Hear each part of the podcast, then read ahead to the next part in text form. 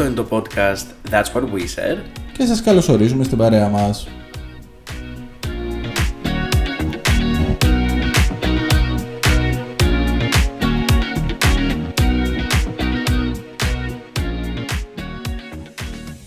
Παιδιά, this is it. Αυτό είναι. Το πρώτο επεισόδιο είναι εδώ. Ναι, παιδιά. Welcome. Ε, αν φανούμε ότι έχουμε λίγο track, ε, εντάξει, συγχωρέστε μας. Νομίζω θα, θα μας φύγει σιγά σιγά. Τα πρώτα 8 επεισόδια θα είναι έτσι. Αυτό θα είναι τα δύσκολα. ε, όπως έχετε καταλάβει, είμαστε ο Στάθης και ο... Γιώργος. Τέλεια. Ε, Ε, να πούμε ότι είναι κάτι που το σκεφτόμασταν αρκετό καιρό με αφορμή ως κάτι που είχε πει ο Στάθης κάποια στιγμή και θεωρήσαμε ότι όντως ε, μας παίρνει ήρθε παιδιά το πλήρωμα του χρόνου. Ναι. Ήρθαμε να εμπλουτίσουμε τις ζωές, μα, τις ζωές σας, συγγνώμη. και τις Αυτό- δικές μας. Γιατί; Και, ναι, γιατί όχι. ε, εμείς πάντως μέχρι στιγμής, να ξέρετε, έχουμε γελάσει πάρα πολύ με την όλη διαδικασία. Ναι. Τέλος πάντων. Έχουν ε, βγει καλά bloopers. Ε, Ναι. This is it. Ξεκινάμε νομίζω σιγά σιγά. Και επίσης θεωρώ ότι ε, ξεκιν... εντάξει, κάθεσε πολύ καλή στιγμή για αυτά που θέλουμε να πούμε κιόλας για μας προσωπικά.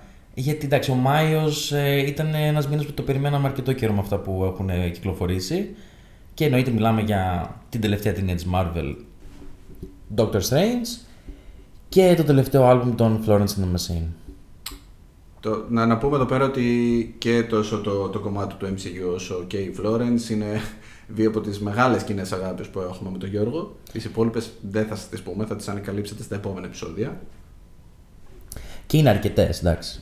Νομίζω θα έχουμε υλικό να συζητάμε. Όρεξη να έχουμε να φτιάχνουμε επεισόδια, όρεξη να έχετε να μας ακούτε και θα βρούμε υλικό, αυτό δεν είναι ζήτημα. Οπότε ας ξεκινήσουμε για δόκτορα. Ε, μ, αυτή την ταινία την περιμέναμε πάρα πολύ. Δηλαδή πάρα πάρα πάρα πολύ. Και όχι τόσο πολύ για μένα επειδή μου άρεσε το πρώτο ότι είχα ξετρελαθεί. Απλά ας πούμε μετά το Spider-Man σίγουρα ήταν the next best thing. Αλλά κυρίως για μένα μετά το WandaVision ότι ήταν η, εν- η συνέχεια της σειράς, η συνέχεια, μια πολύ κεντρική συνέχεια της όλης πορείας του, της Marvel θεωρώ.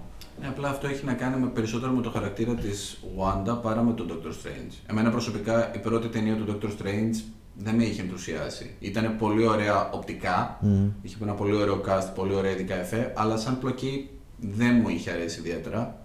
Οπότε ο μόνος λόγος για τον οποίο εγώ ανυπομονώσα για τη συγκεκριμένη ταινία είναι γιατί θα βλέπαμε απλά τη συνέχεια της ιστορίας της ε, Scarlet Witch. Ε, Και αυτό θεωρώ κιόλας ότι έπαιξε και το σημαντικότερο ρόλο στην τελική της ταινίας. σίγουρα. Δηλαδή η όλη πορεία κτλ. Α, να πούμε ότι θα μιλήσουμε με spoiler. Α, ναι, ναι, παιδιά, έχεις δίκιο Γιώργο, Ναι. συγγνώμη. Ε, Ε, θα θα το βάλουμε βέβαια και στην περιγραφή του επεισοδίου για να Σωστά. το ξέρετε beforehand. Αλλά ναι, spoilers ahead.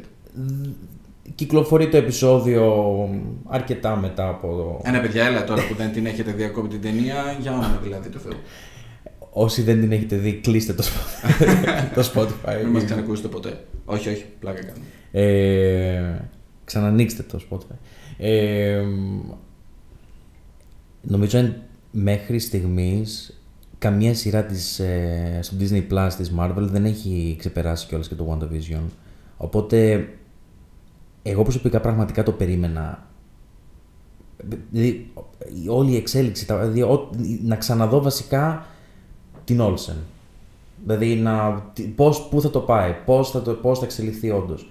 Και ε, βασικά δεν χρειάζεται να το συγκρίνουμε τέτοια καλά με τις υπόλοιπες σειρές, οκ, αλλά ε, εί- είχε δημιουργήσει ένα πολύ μεγάλο hype και ε, ήρθαν... Καλά, γενικά η Olsen έτσι κι αλλιώς τις τελευταίες ταινίες που εμφανιζόταν ε, είχε σκηνές που απλά έκλεβε την παράσταση. Δηλαδή, μόνο να σκεφτούμε τη σκηνή στο Endgame που συναντιέται ξανά με τον Ναι. Thanos και απλά θα μπορούσε εύκολα να τον βγάλει από τη μέση μόνη της. Ε, Δεν είχε όμως τη δύναμη ακόμα. Φαντάσου όμως, Ναι. ήταν πολύ δυνατή ήδη από τότε. Χτί- Αλλά το θέμα είναι και η χτίζεται ερμηνεία τη καλά. Olsen, ότι έχει κερδίσει πάρα πολύ το κοινό. Γι' αυτό και κατέληξε από δευτερεύον χαρακτήρας να έχει μια δική της ολόκληρη σειρά και τώρα να γίνει, ξέρω εγώ, ε, πρωταγωνιστικός ρόλος στην, στην ταινία του Doctor Strange. Και θυμάμαι όταν είχε ανακοινώσει τότε, ε, η, η πρώτη ανακοίνωση των σειρών, με είχε παρεξενεύσει το, ο Το τίτλος WandaVision. WandaVision, ναι. Και ότι ήμουν σε φάση, οκ, απλά επίσης- θα δούμε τη ζωή, τη ζωή τους. Ναι, κάπου. καλά, κανείς δεν ήξερε τι να Ναι. περιμένει από αυτή τη σειρά. Ε, δεδομένου κιόλας ότι ξέραμε ότι ήδη ο Vision είναι νεκρός. Αλλά το θέμα είναι ότι υπάρχει και πολλή ιστορία από πίσω έτσι κι αλλιώς για τη Scarlet Witch στα comics. Δηλαδή έχει μια τεράστια ιστορία όλα αυτά τα χρόνια στο comic lore και έχει storylines όπως είναι ας πούμε, το House of M το οποίο είναι από τα πιο γνωστά comic storylines στους ε, Marvel ε, experts ε, και Ναι, όλοι εσύ το θα έχεις. θέλαμε Ε, Εγώ δεν, είμαι, δεν, δεν, δεν είχα μεγαλώσει με κόμιξ τόσο πολύ, εσύ το έχεις περισσότερο αυτό. Ναι, εντάξει, οκ. Ε, οπότε για αυτούς και πολλούς άλλους λόγους, τους οποίους αν ξεκινήσουμε όλους να τους α- απαριθμούμε θα κάνουμε podcast μιας ώρας μόνο για τον Doctor Strange, ε, την περιμένουμε αυτή την ταινία εδώ και πάρα πολύ καιρό. Και θεωρώ ότι υπήρχε πολύ καλό υλικό στο πώς θα προχωρούσε η ιστορία στην τελική ε, από, από, από πλευράς εξέλιξης. Οπότε μ, να πω σε αυτό το σημείο εγώ το ότι όταν πήγαμε στην πρεμιέρα ε, μ, ήμασταν έξι άτομα στην παρέα. Εγώ όταν τέλειωσε η ταινία ένιωθα κυριολεκτικά mind blown και υπήρχαν πέντε γνωστοί μου οι οποίοι ήταν οκ. Ήταν μια άβολη διαδρομή στο αυτοκίνητο στην επιστροφή. Έξω από το mall που καθόμαστε και... Εγώ ήξερα κιόλας ότι προ- εκείνη την ώρα προσπαθούσα να πάρω και feedback λίγο να καταλάβω γιατί όντως τι έπαιζε στο μυαλό των υπόλοιπων κτλ. Βασικά, εμένα μου άρεσε πραγματικά πάρα πάρα πολύ και επειδή την ξαναείδα, δεν άλλαξε τόσο πολύ η άποψή μου προς, όχι προς το αρνητικό ντε και καλά, αλλά προς το μη, εμ, πώς θα το πω, ότι δεν ξετραλαθήκατε, π.χ. που ήταν η πρώτη επαφή μόλις βγήκαμε έξω, που μου είχε μείνει ας πούμε εκείνη τη στιγμή. Εμ, γιατί αυτό που με είχε τρομάξει κιόλας, έπαι- έχει παίξει πολύ μεγάλο element το ότι... Α, παιδιά, συγγνώμη, μια παρένθεση. Ε, όσοι δεν το ξέρετε, ε, εγώ προσωπικά έχω μεγαλώσει στον Καναδά, οπότε θα πετάω πάρα πολλές αγγλικές λέξεις ενδιάμεσα. Ε, οπότε, sorry γι' αυτό, ε, αλλά ναι. Αλλά νομίζω έτσι και όλα όσα θα λέμε θα έχουν τέτοιο... Είμαστε experts, οπότε η ορολογία θα υπάρχει. αλλά... Είμαστε πολύ podcaster experts, ναι. Αν δεν θα το σχολιάσω αυτό.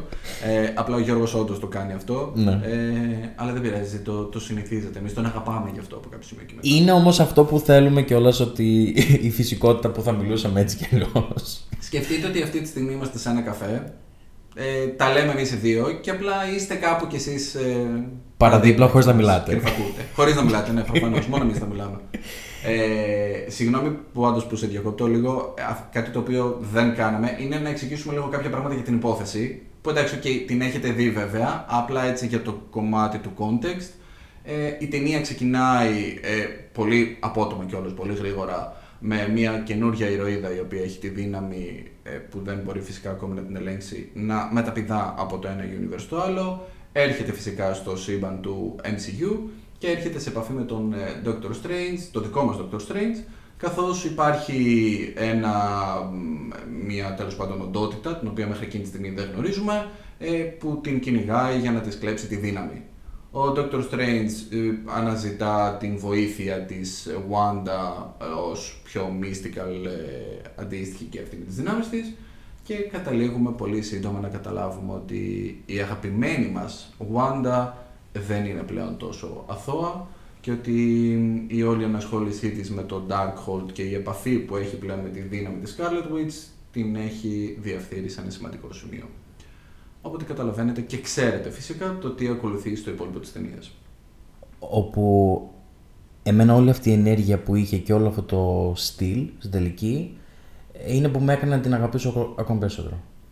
Καλά, ναι, η αλήθεια είναι ότι όσο κακιά και να έγινε κατά τη διάρκεια της ταινίας, νομίζω ότι τη έχουμε πλέον όλοι τόσο δυναμία της Όλσεν και του χαρακτήρα που έχει φτιάξει. Εντάξει, που μπορούμε α- νομίζω να τη χωρέσουμε τα πάντα σχεδόν. Άκουσα όμως και άποψη ότι α, δεν την ήθελα κακιά ή κάτι τέτοιο. Ναι, γιατί ακριβώς όλοι, την, όλοι ε, έχουμε αυτό το, το, το θετικό τέλος πάντων συνέστημα προς αυτήν. Οπότε δεν θα τη θέλαμε να, να είναι η κακιά της υπόθεσης. Θέλουμε να είναι η ηρωίδα της υπόθεσης και να όλοι να τη σαπορτάρουμε.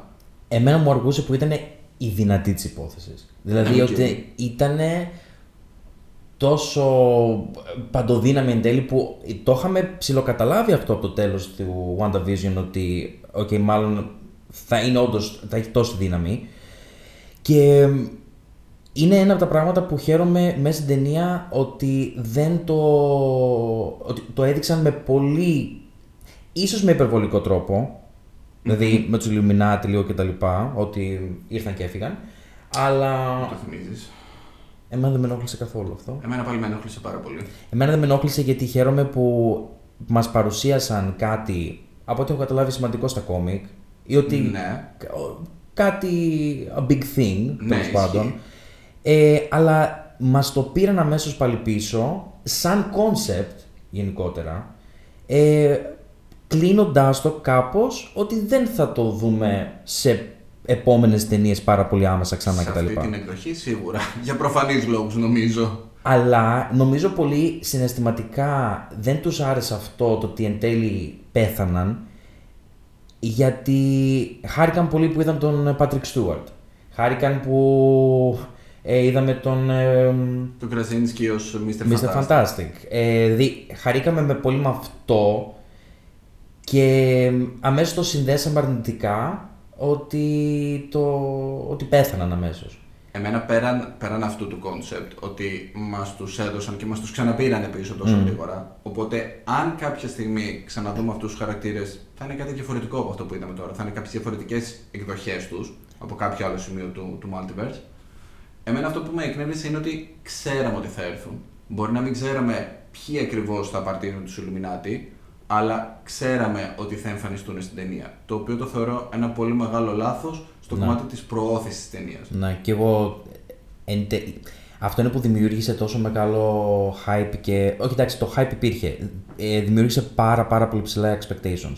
Μα δεν γίνεται τώρα να φέρνεις μετά από χρόνια σε Marvel ταινία τον Patrick Stewart ως καθηγητή X. Να το παρουσιάζεις. Πιο αγαπημένους χαρακτήρες. Να το παρουσιάζεις. Από το πρώτο τρέιλερ. Α- Αυτό. Ότι το παρουσιάζει από το πρώτο τρέιλερ, ότι ξεκάθαρα, OK, είναι αυτός.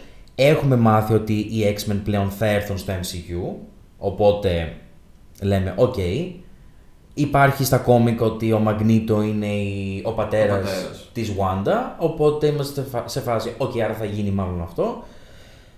Και εντάξει, όντως και η Marvel τις τελευταίες δύο-τρεις εβδομάδες πριν βγει η ταινία ε, έβγαλε πάρα, πολύ, πάρα πολλά teaser trailers, μικρά και διαφημιστικά από εδώ και από εκεί που προσπα... από ένα σημείο και πέρα, και πέρα είχα σταματήσει να, να τα βλέπω εννοείται. Απλά μόνο και μόνο thumbnails στο, στο YouTube Αυτό ήταν βασικά. μια νέα σκηνή. Ήταν Μπορείς- μια μπορείς νέα να- εικόνα. Να βλέπεις thumbnails στο YouTube, να βλέπεις βιντεάκια χωρίς να το πάρεις χαμπάρι στο TikTok, να δεις στο Instagram να σου εμφανιστεί στο Explore Ναι. κάτι πάλι, κάποια μια αντίστοιχη εικόνα. Δηλαδή Γιατί ήταν η προώθηση. ήταν, είναι πολύ δύσκολο όντως να προστατευτείς Ναι. από τα πάντα. Ε, και αυτό που μου κάνει εντύπωση είναι ότι στην περίπτωση του Spider-Man ας πούμε, δεν είχαν κάνει κάτι τέτοιο αντίστοιχο. Δεν είχαν βγάλει τόσο πολλά trailers, ε, σου- σου κράτησαν πάρα πολλές πληροφορίες και αυτό τελικά το οποίο μας κράτησαν στο Spider-Man, που ήταν δηλαδή η έλευση του Maguire και του Garfield, τελικά έπαιξε έναν τεράστιο ρόλο μέσα στην ταινία και ήταν σε Ναι, ένα σίγουρα. πολύ μεγάλο μέρος της ταινίας. Ενώ τις εκπλήξεις του Doctor Strange μέσα σε 10 λεπτά είχαν εξαφανιστεί κιόλας. Και νομίζω εν τέλει γι' αυτό το κάνανε.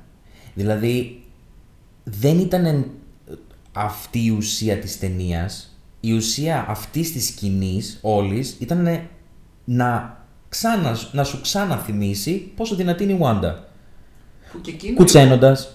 Ναι, α, α, αυτό μου φάνηκε λίγο overkill με το γεγονός ότι υποτίθεται μας έχουν τονίσει ότι ξέρεις κάτι από τη στιγμή που κάνει το dream walking και στην ουσία ελέγχει από το ένα σύμπαν το σώμα της σε ένα άλλο σύμπαν. Δεν θα μπορεί να έχει όλες τις δυνάμεις της, δεν θα μπορεί να είναι σε αυτό το στυλ. Ναι. Ε, και όμως έβγαλε τους Illuminati εκτός κυκλοφορίας μέσα σε 5 λεπτά. Δηλαδή, και με πολύ βάναυσο τρόπο, ρε παιδιά. Εγώ προσωπικά δεν αντέχω να ξαναδώ πάλι τον Patrick Stewart ως καθηγητή X να πεθαίνει σε κάποια άλλη ταινία. Ναι. Τον έχουμε δει σ- τουλάχιστον άλλες τρεις με τέσσερις φορές. Λυπηθείτε τον, τον άνθρωπο κάπου.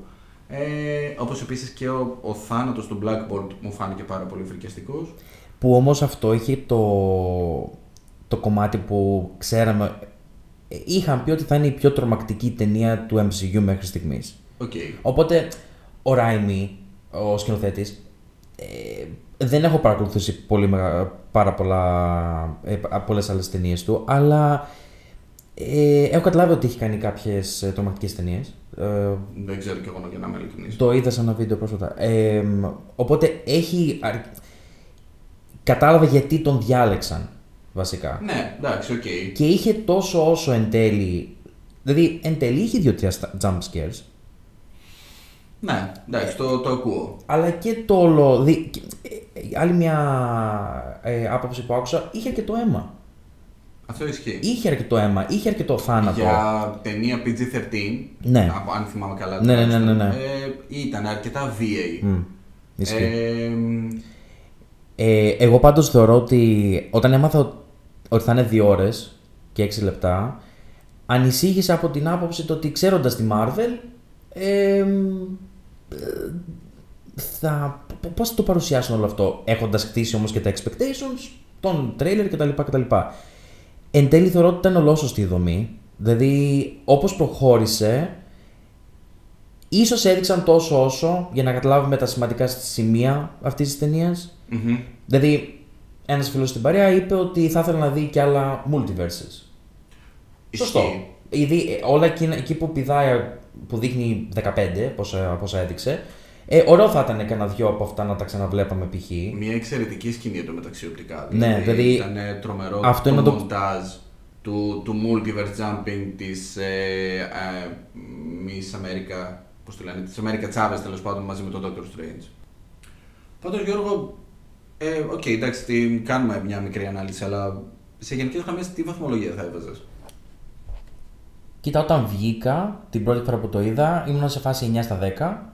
Και όντως, και δεύτερη, φορά που- δεύτερη φορά που το είδα, ναι, δεν άλλαξε. Εγώ είμαι φάση 9 στα 10. Οκ.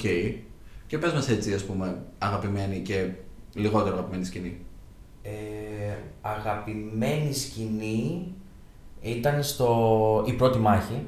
Δηλαδή όλη η πρώτη μάχη στο, στο Kamar-Taj ε, τύπου τα έδειξε όλα. Οκ. Νομίζω. Και να, να πω επίσης, χορτάσαμε σκηνές μάχης. Δηλαδή είναι ταινία που βλέπεις πολύ ωραίο action και πολύ... Κι άλλο, κι άλλο. Δηλαδή έδινε πολύ πράγμα. ρε παιδί Να, μου. ναι. Και, και ξεκίνησε και έτσι κιόλας, αυτό ήταν το το Ισχύει. θετικό. Εντάξει, δεν είχε τη Wanda, αλλά γιατί μένα και Το συγχωρούμε. Οπότε, γιατί ήταν αυτό το ότι πραγματικά είδαμε τη δύναμή της. Αυτό ήταν το, το, το αγαπημένο πράγμα. Και επίσης να πω κιόλας ότι. Ε, the Oscar goes to Elizabeth Olsen. Δηλαδή, σαν ερμηνεία. Ειδικά εκεί στο Καμαρτάζ κιόλας, εκεί που, που έκανε και το, το. Με το μυαλό που μπή- μπήκε στο μυαλό τους κτλ. Οκ. Ε, Μας θύμισε και τα παλιά, Μμμ. λίγο κτλ. Ε, ναι, δηλαδή ήταν, θεωρώ ότι ήταν εξαιρετική. Το μόνο πράγμα που λίγο δεν μου άρεσε έτσι πως εξελίχθηκε η ίδια η σκηνή και α, προσωπικά θεωρώ ότι είναι ίσως η αγαπημένη... α, Όχι ότι είναι το αγαπημένο μου σημείο, γιατί είναι σημαντικό σημείο, απλά δεν μου άρεσε τόσο πολύ όπως το έθεσαν στην, στην ώρα του. Είναι όταν τα βρίσκει εν τέλει τα παιδιά της βρίσκει την, ε, τη Wanda σε εκείνη την ε, φάση τέλος πάντων, στο multiverse εκείνο. Ε, άλλαξε γνώμη λίγο γρήγορα, ίσως. Οκ. Αυτό λίγο θα μπορούσε να, τα- να το είχαν φτιάξει, να το είχαν...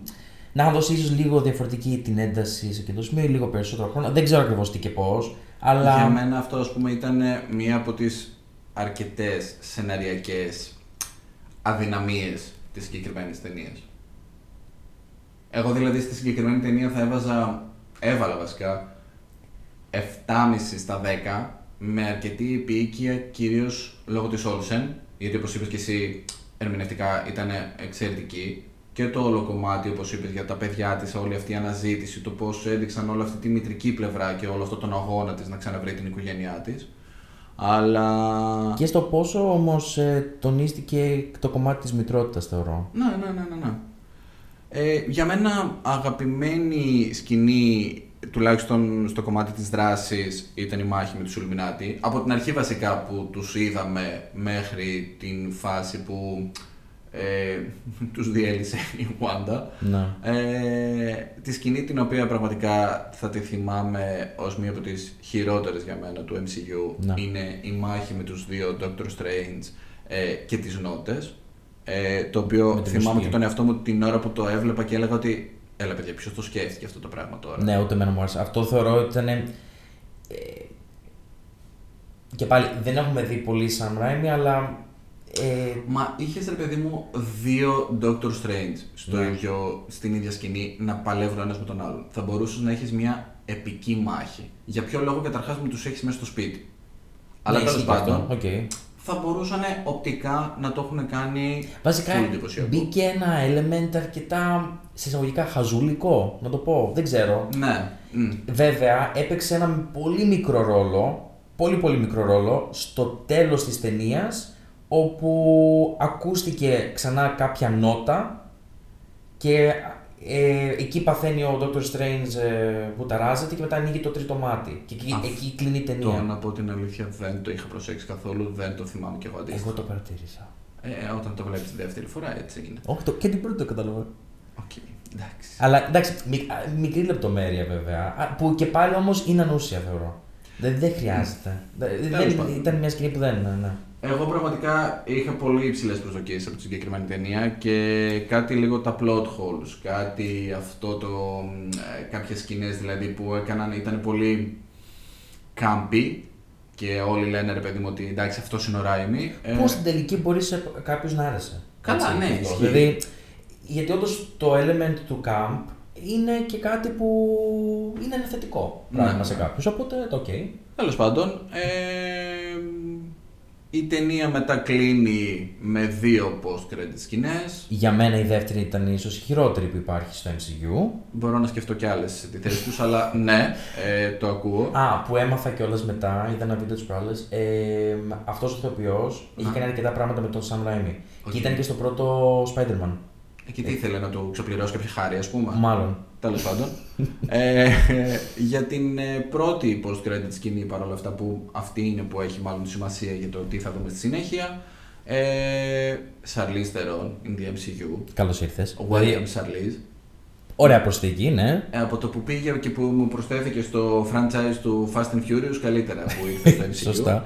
Ε, Ε, από εκεί και πέρα. Εγώ περιμένω τη Meryl Streep. Φαντάζεσαι. εντάξει. Αυτό να δούμε στο MCU και μετά θα σκίσει τα πτυχία του ο Σκορτζέζα. Κάτι, δεν ξέρω. Ε, δεν έχω ιδέα ποια ήταν η συγκεκριμένη, ο συγκεκριμένος χαρακτήρας τέλος πάντων που εισήγαγε η- η Σαρλίζ. Οπότε Εντάξει, το ψηλό έψαξα μετά, αλλά εντάξει, δεν έχει σημασία. Θα το δούμε. καλά, για τα κόμικ έχει Ναι. και λυπάμαι παιδιά. Εντάξει, έχω διαβάσει όντως κάποια κόμικς, αυτό δεν το ήξερα.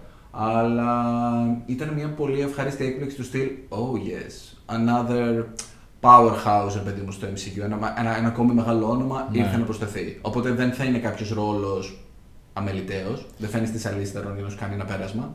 Ναι, σίγουρα.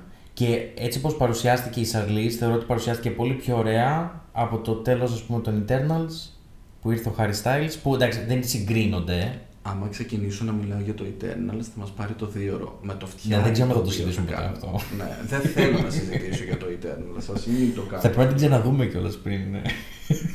Σιγά μην ξανασπαταλήσω δύο ώρες για να δω το Eternals. Yeah. Τέλος πάντων, οκ. Ε, ναι, αυτά νομίζω για τον Doctor Strange.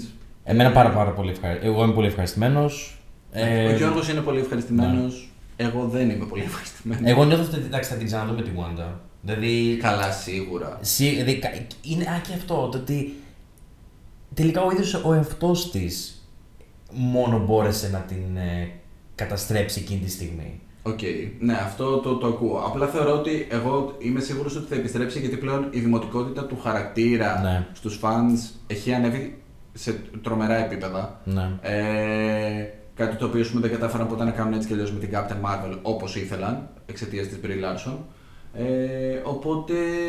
Τώρα τι την ανέφερες αυτή; Ναι, τέλος πάντων. Ε, οπότε σίγουρα θα την ξαναδούμε την Olsen. Ναι. Έχουμε αφήσει παιδιά και ένα ανοιχτό μέτωπο με έναν ε, Vision κάπου εκεί έξω. Τον White Vision. Τον White Vision. Που Ε, Δεν είναι απαραίτητο ότι θα είναι ξανά κάτι μεταξύ τους βέβαια, αλλά οκ. ε, καλά, εντάξει, έλα τώρα. Anyway, ε, αυτά για τον Doctor Strange Ναι. νομίζω. He will return. Άγνωστο το πότε.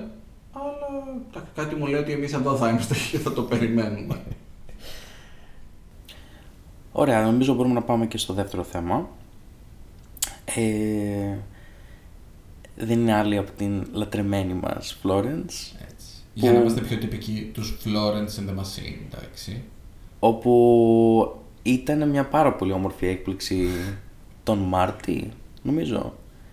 Τέλη Φλεβάρι, κα- Ο- κάπου ο- εκεί. ε, ούτε καν θυμάμαι να πότε πε- πετάχτηκε το King ξαφνικά στις ζωές μας. Ναι, γιατί ξαφνικά απλά μοίραζε κάρτες ε, σε άκυρο κόσμο και βλέπω κάτι άκυρα ε, Είναι η μέρα screenshot. που, που συνειδητοποιήσαμε ότι κάτι έχει αλλάξει στο, στο επίσημο site και είμαστε Ναι. Οκ. Και πριν το επίσημο site όμως ήταν κάνα δύο μέρες που ήταν μόνο οι κάρτες. Είμαστε σε φάση να χαρούμε τώρα. Θα Εσύ βγάλει ήσουνα- κάποιο επιτραπέζιο. Εγώ, το- εγώ ήμουν πεισμένος, εσύ ήσουν όχι αποκλείεται. Ναι, όχι, δεν. Ε, Δεν είμαι τόσο αισιόδοξο στη ζωή μου. εγώ ήλπιζα, οπότε ναι, το, το έκανα λίγο manifest και... Οπότε μπράβο Γιώργο, μάλλον εσύ τα κατάφερες. Thank you. Ε, και έχω φροντίσει να δείξω επίσης όσοι με ακολουθούν στο Instagram όλο αυτόν τον καιρό. Ε, Παιδιά, sorry, το ξέρω, σας έχω πρίξει. Ε, ναι, είναι κάποιες λατρείες. Τι να κάνουμε; Λοιπόν, Ε, οπότε. και των δυο μας πάρα πολύ. Καλά, ναι, ισχύει, εντάξει. Ε, έπρεπε να μας βλέπατε το πώς ήμασταν στην συναυλία στο Ηρώδιο πριν από Το δύο 19, χρόνια, το προ-COVID, 19. ναι. Τρία. Τρία θα γίνει το Το Σεπτέμβριο. 19. Anyway. Ναι. Λοιπόν, Δυόμιση ε, μιλάμε για το Dance Fever, το Πέμπτο. πέμπτο Μμμ. άλμπουμ των Florence and the Machine με την ε, frontwoman την Florence Welch. Ε, Dance Fever, πόσα κομμάτια, εσύ τα θυμάσαι αυτά 14. καλύτερα. 14 κομμάτια λοιπόν. Το κανονικό. Το κανονικό βγήκε πριν από λίγες μέρες και το Deluxe με κάποια acoustic το οποίο θα σχολιάσουμε βέβαια στη συνέχεια. Ε, Γιώργο, ε, ώρα να ακούσω, παιδιά, να, να σημειώσουμε λίγο εδώ πέρα ότι ε, υπό άλλες συνθήκες θα είχαμε αναλύσει 15.000 φορές το άλμπου μέχρι τώρα. Η αλήθεια είναι ότι κάναμε πολύ υπομονή γιατί θέλαμε να το Μεταξύ ηχογραφήσουμε μας. κιόλας, μεταξύ μας. Ναι. Ε, για να το ηχογραφήσουμε για εσάς βρε ανόητα πλάσματα. Οπότε δεν του άρεσε του Γιώργου το ανόητα πλάσματα. ε, οπότε λοιπόν νομίζω ότι ήρθε η ώρα επιτέλους να μάθω την πλήρη άποψη του Γιώργου για το άλμπουμ και αντίστοιχα και αυτό στη δική μου. Οπότε the floor is yours. Ωραία. Ε, κάπου εδώ να πούμε ότι το πρώτο μας επεισόδιο θα είναι λίγο μεγαλύτερο από τα επόμενα. Μάλλον. Ναι, παιδιά, στα επόμενα δεν θα μιλάμε τόσο. Ναι, ε, είναι μέχρι να το βρούμε λίγο και στο κομμάτι του ήχου λίγο, παιδιά, και στη διάρκεια, γιατί θέλουμε να είναι λίγο πιο συμπαγές. Συγχωρέστε μας. Το υλικό κτλ. Οπότε, ναι. Ε, απλά είναι αυτό ότι ε, εδώ πέρα έχουμε κάνει κάποιες μεγαλύτερες εισαγωγές, ίσως κάτι τέτοιο. Απλά, Ναι, εντάξει. ναι, σίγουρα.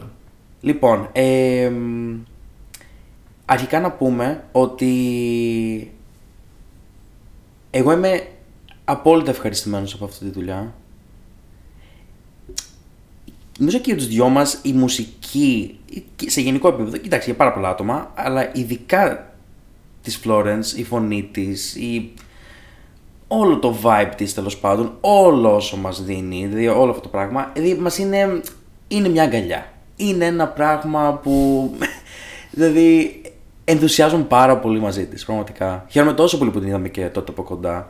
Ε, αυτό το άλμπουμ πραγματικά νιώθω ότι και όπως ξεκίνησε και αυτά που κυκλοφόρησε ενδιάμεσα, τα visuals που έχουμε δει ενδιάμεσα, η φωτογράφηση, όλο το, το- όλο το concept τέλος πάντων είναι εξαιρετικό.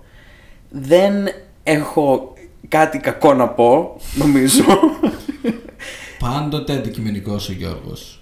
από τη θετική πλευρά. Ναι, πάντα, πάντα. Προσπαθώ. Ε, δηλαδή, όταν το πρώτο άκουσα, Ναι.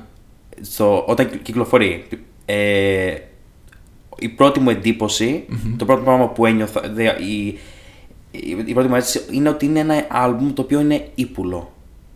Δηλαδή, κάτι που δεν θα το περίμενε κάποιος ίσως να το πω για Σαν μουσική. χαρακτηρισμός Ναι, για ναι, ναι. άλμπουμ, αλλά ο Γιώργος Απλά- το έκανε. Ναι, ε, και όταν θα μιλάμε για μουσική, ίσως θα σας φανεί λίγο τρόπο. περί- Και θα πω και τώρα πράγματα που θα σας φανούν λίγο περίεργα το, το τι εικόνες κάνω στο μυαλό μου, αλλά θα το πω. Ε, έχει, είχε πάρα πολλά κο- σημεία τα οποία νόμιζες ότι πήγαινε σε ένα άλλο στυλ κομματιού και τελικά στο γύριζε σε κάτι πολύ πιο dark. Οκ, αυτό το, το ακούω γιατί όντως και εγώ το έχω παρατηρήσει σε κάποια κομμάτια. Εδώ λίγο να πούμε κάπως πιο. Όχι τεχνικές λεπτομέρειες, αλλά τέλος πάντων κάποιες λεπτομέρειες για το album. Ε, παρόλο που ο Γιώργος τα διαβάζει αυτά περισσότερο, εγώ όχι τόσο. Είναι ότι κάποια τραγούδια, τουλάχιστον από αυτά που έχω διαβάσει. Μάλλον εσύ μου είπες ότι γράφτηκε όλο το album πριν τον COVID. Ναι, το κεντρικό, κομμάτι, το κεντρικό μέρος του ήταν έτοιμο πριν τον COVID. Έχει ταξιδέψει αυτή τώρα η Νέα Υόρκη, Οκ. φάση Φλεβάρι και δεν προλαβαίνει να κάνει τίποτα ε, και πρέπει να ξαναγυρίσει πάλι πίσω. Οκ. Δηλαδή είναι φάση να μπει στο στούντιο να τα ηχογραφήσει όλα και πρέπει να γυρίσει πα- εν τέλει πάλι πίσω γιατί. Γιατί ξεκινάει η πανδημία. Ναι. Εγώ για να είμαι ειλικρινής, ε, μ, δεν ξέρω, βλέπω πολύ το κομμάτι COVID και πανδημία μέσα στο album. Από κάποιο σημείο και μετά. Θεωρώ στοιχουργικά ότι ταιριάξανε πολλά πράγματα έτσι.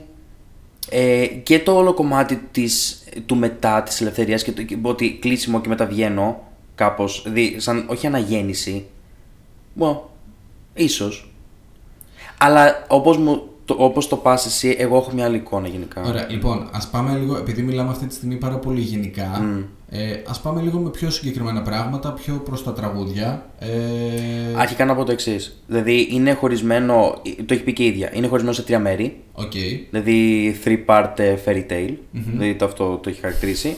Ε, είναι το πρώτο μέρος, το δεύτερο μέρος ξεκινάει με το ε, Dream Girl ε, Evil και μετά το... Αχ, με τι ξεκινάει το τελευταίο; Το Heaven is Here. Όχι, μετά από αυτό. Το Daffodil. Ε, οπότε έτσι είναι χωρισμένο. Δεν είναι τόσο έντονο βέβαια για μένα αυτό, σαν χώρισμα. Δηλαδή δεν είναι ότι ξε- έχει intros και interludes ας πούμε κτλ. Ε, καλά, ε, νομίζω και το Prayer Ε, το Chromatica Factory- της Gaga ας πούμε έχει interludes πολύ, δηλαδή έχει ενορχιστρικά ενδιάμεσα. Οκ, για παράδειγμα, εντάξει, οκ, ναι. Δεν τα ξέρεις εσύ τόσο πολύ αυτό. εντάξει. Ναι, ναι, όχι, δεν την Α, ξέρω όχι, παιδιά α, τι, τι Το είναι άκουσα αυτό. αυτό το album εσύ όμως τότε, εντάξει, Ε, αρκετά. καλά, κλεισμένοι σε ένα σπίτι ήμασταν, κάτι έπρεπε να κάνουμε. Ισχύει. Ε, αλλά. Ε, οπότε έχει αυτό το element, ε, αλλά ενώ δεν είναι τόσο έντονο, για μένα έχει πάρα πολύ σωστά χωρισμένα κάποια κομμάτια ότι όλο το πρώτο, κομμά- το πρώτο μέρος είναι αρκετά εισαγωγικό. Δηλαδή το King μαζί με το, το Grows Against God είναι τα πιο γυναικεία ενδυναμωτικά κομμάτια. Δηλαδή έχει πει πάρα πολύ για το King ότι είναι η, μια επιλογή που πρέπει μια γυναίκα να κάνει ως καλλιτέχνη κάποια στιγμή στη ζωή της. Ότι αν θα αποφασίσει να συνεχίσει τη ζωή της με το να κάνει παιδιά και να πρέπει να πάρει κάποιες τέτοιες αποφάσεις. Ενώ ένας άντρας καλλιτέχνης τραγουδιστής δεν θα του έρθει αυτή η. Δεν δεν θα μπει στη διαδικασία τόσο πολύ να, να βάλει αυτή την επιλογή στο, στη ζωή του. Να μπει σε αυτό το δίλημα τέλος Ναι. πάντων. Οπότε αυτό είναι που θέλει να θέσει τον εαυτό της σαν, ε, σαν king, τέλος πάντων, να, να λαμβάνει όποια απόφαση θέλει όταν θέλει τέλος πάντων. Και μετά ε, πολύ έντονα στο Goes Against God ότι μην μπλέξεις μαζί μου, μην μπλέξεις μαζί μας με τις γυναίκες. Και το, ε, είναι όλο εκείνο το μέρος που αρχίζει και κλείνει. Ε, και μετά που στο τέλος του Goes Against God όμως είναι που έχει το μικρό το, το έξτρα κομματάκι που λέει ότι συνάντησα το διάβολο Ε, εντάξει, το, το, εκεί είναι που ξεκινάει μετά το πιο σκοτεινό μέρος για μένα. Οκ. Μέσα στο πρώτο κομμάτι, στο πρώτο μέρος είναι και το free. Που το free και το Choreomania βέβαια που, βέβαια που ε, είναι το χοροπηδητό. για μένα το dance, δηλαδή, για μένα το dance κομμάτι είναι όντως και τα, τα, τα, τα μέρη. Το, φι- το free για μένα είναι τόσο. Αυτό πραγματικά είναι μια αγκαλιά στην καθημερινότητά μας. Δηλαδή, όταν το άκουσα πρώτη φορά με το βίντεο αυτό που έβγαλε. Δηλαδή, πραγματικά έλεγα ότι. Δηλαδή, How could she να είναι τόσο καλή; Αλλά κοίτα, εντάξει, γενικά και το θέμα του free, ρε παιδί μου, είναι ξεκάθαρα η, η αγωνία και το άγχος Το στο άγχος. καθημερινό. Οπότε προφανώς και υπάρχει πάρα πολλοί κόσμος εκεί πέρα που μπορεί να κάνει relate. και όσο μεγαλώνουμε κι εμείς, είναι αυτό το πράγμα το ότι. Ποιος μεγαλώνει; Εσύ. Δεν καταλαβαίνω σε τι πράγμα αναφέρεσαι. Ε, ε, ε, ε, πραγματικά είναι τόσο ε, εμψυχωτικό. ναι, οκ. Διαφωνείς. Όχι, όχι. Δεν διαφωνώ καθόλου υπό την άποψη ότι είναι totally relatable η Ναι, φάση. ναι, ναι, ναι, αυτό. Ε, εμένα αυτό που μου άρεσε ας πούμε, πάρα πολύ στο Free είναι ότι πέραν του στίχου είναι ότι ο, ο όλος ο ρυθμός του τραγουδιού, παρόλο που σε μια πρώτη όντως ακρόαση μπορείς να το, ακου- να το ακούσεις ως πιο χοροπηδητό και dance και τέτοια φάση, είναι ότι έχει μια, μια βουή ο ήχος. Έχει ένα, μια πολύ... Ένα, σαν, να, σαν να υπάρχει ένας συνεχές, ένας συνεχής, συγγνώμη, βόμβος από πίσω, ρε παιδί μου, που είναι σαν να τονίζει ακόμη περισσότερο το κομμάτι του anxiety. Εμένα αυτό μου φέρνει ότι ναι, μεν είναι πα- ένα, ένας πολύ ωραίος ρυθμός που σου φτιάχνει λίγο τη διάθεση γιατί σε κάνει λίγο, να σου δίνει με- μια ενέργεια, Ναι.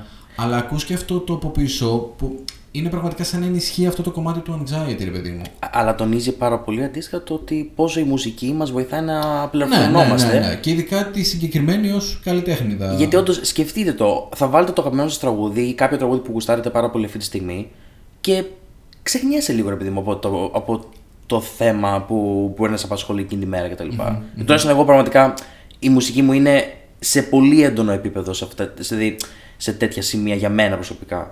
Ε, να πω τώρα δι- για το δεύτερο τώρα μέρος ε, το, το Dream Girl Evil όταν το άκουσα πρώτη φορά εμένα εγώ θυμήθηκα σκέφτηκα την Κρουέλα Οκ.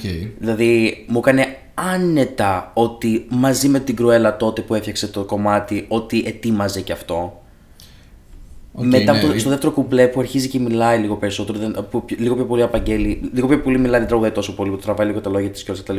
Μου θυμίζει ακριβώς αυτό το πράγμα και μου κάνει πολύ. Δηλαδή, άνετα το έβλεπα στην ταινία τότε. Δηλαδή, μου έκανε πάρα πολύ ξεκάθαρη εικόνα. Βασικά Ναι, αυτό. ναι, ναι, ναι, ναι. Ε, το. Το Cassandra νομίζω είναι το αγαπημένο μου τραγούδι. Οκ. Γιατί λόγω του build-up Ωραία. και δηλαδή, γιατί έχει και στη γέφυρα το κομμάτι που εκεί απαγγέλει, αλλάζει εντελώς το στυλ λίγο εκεί πέρα. Ξε, αρχικά ξεκινάει πολύ πιο. είναι από αυτά τα ύπουλα. Ξεκινάει πολύ όμορφα, πολύ, όμορφα, πολύ. Κάπως. Ε, Θεωρείς ότι το Cassandra όντως είναι τόσο ύπουλο τραγούδι. ναι. Από την άποψη του ρυθμού; Το build-up που έχει, ειδικά για το τέλος του, ας πούμε, ε, είναι. ήταν αλλού. Εγώ να πω την αλήθεια, το Cassandra μ' αρέσει, εντάξει, δεν, το, δεν λέω το αντίθετο. Ε, δεν παρατήρησα κάποιο τέτοιο build-up. Παρόλο που εδώ και μία εβδομάδα που έχει βγει το CD για να, το album, συγγνώμη.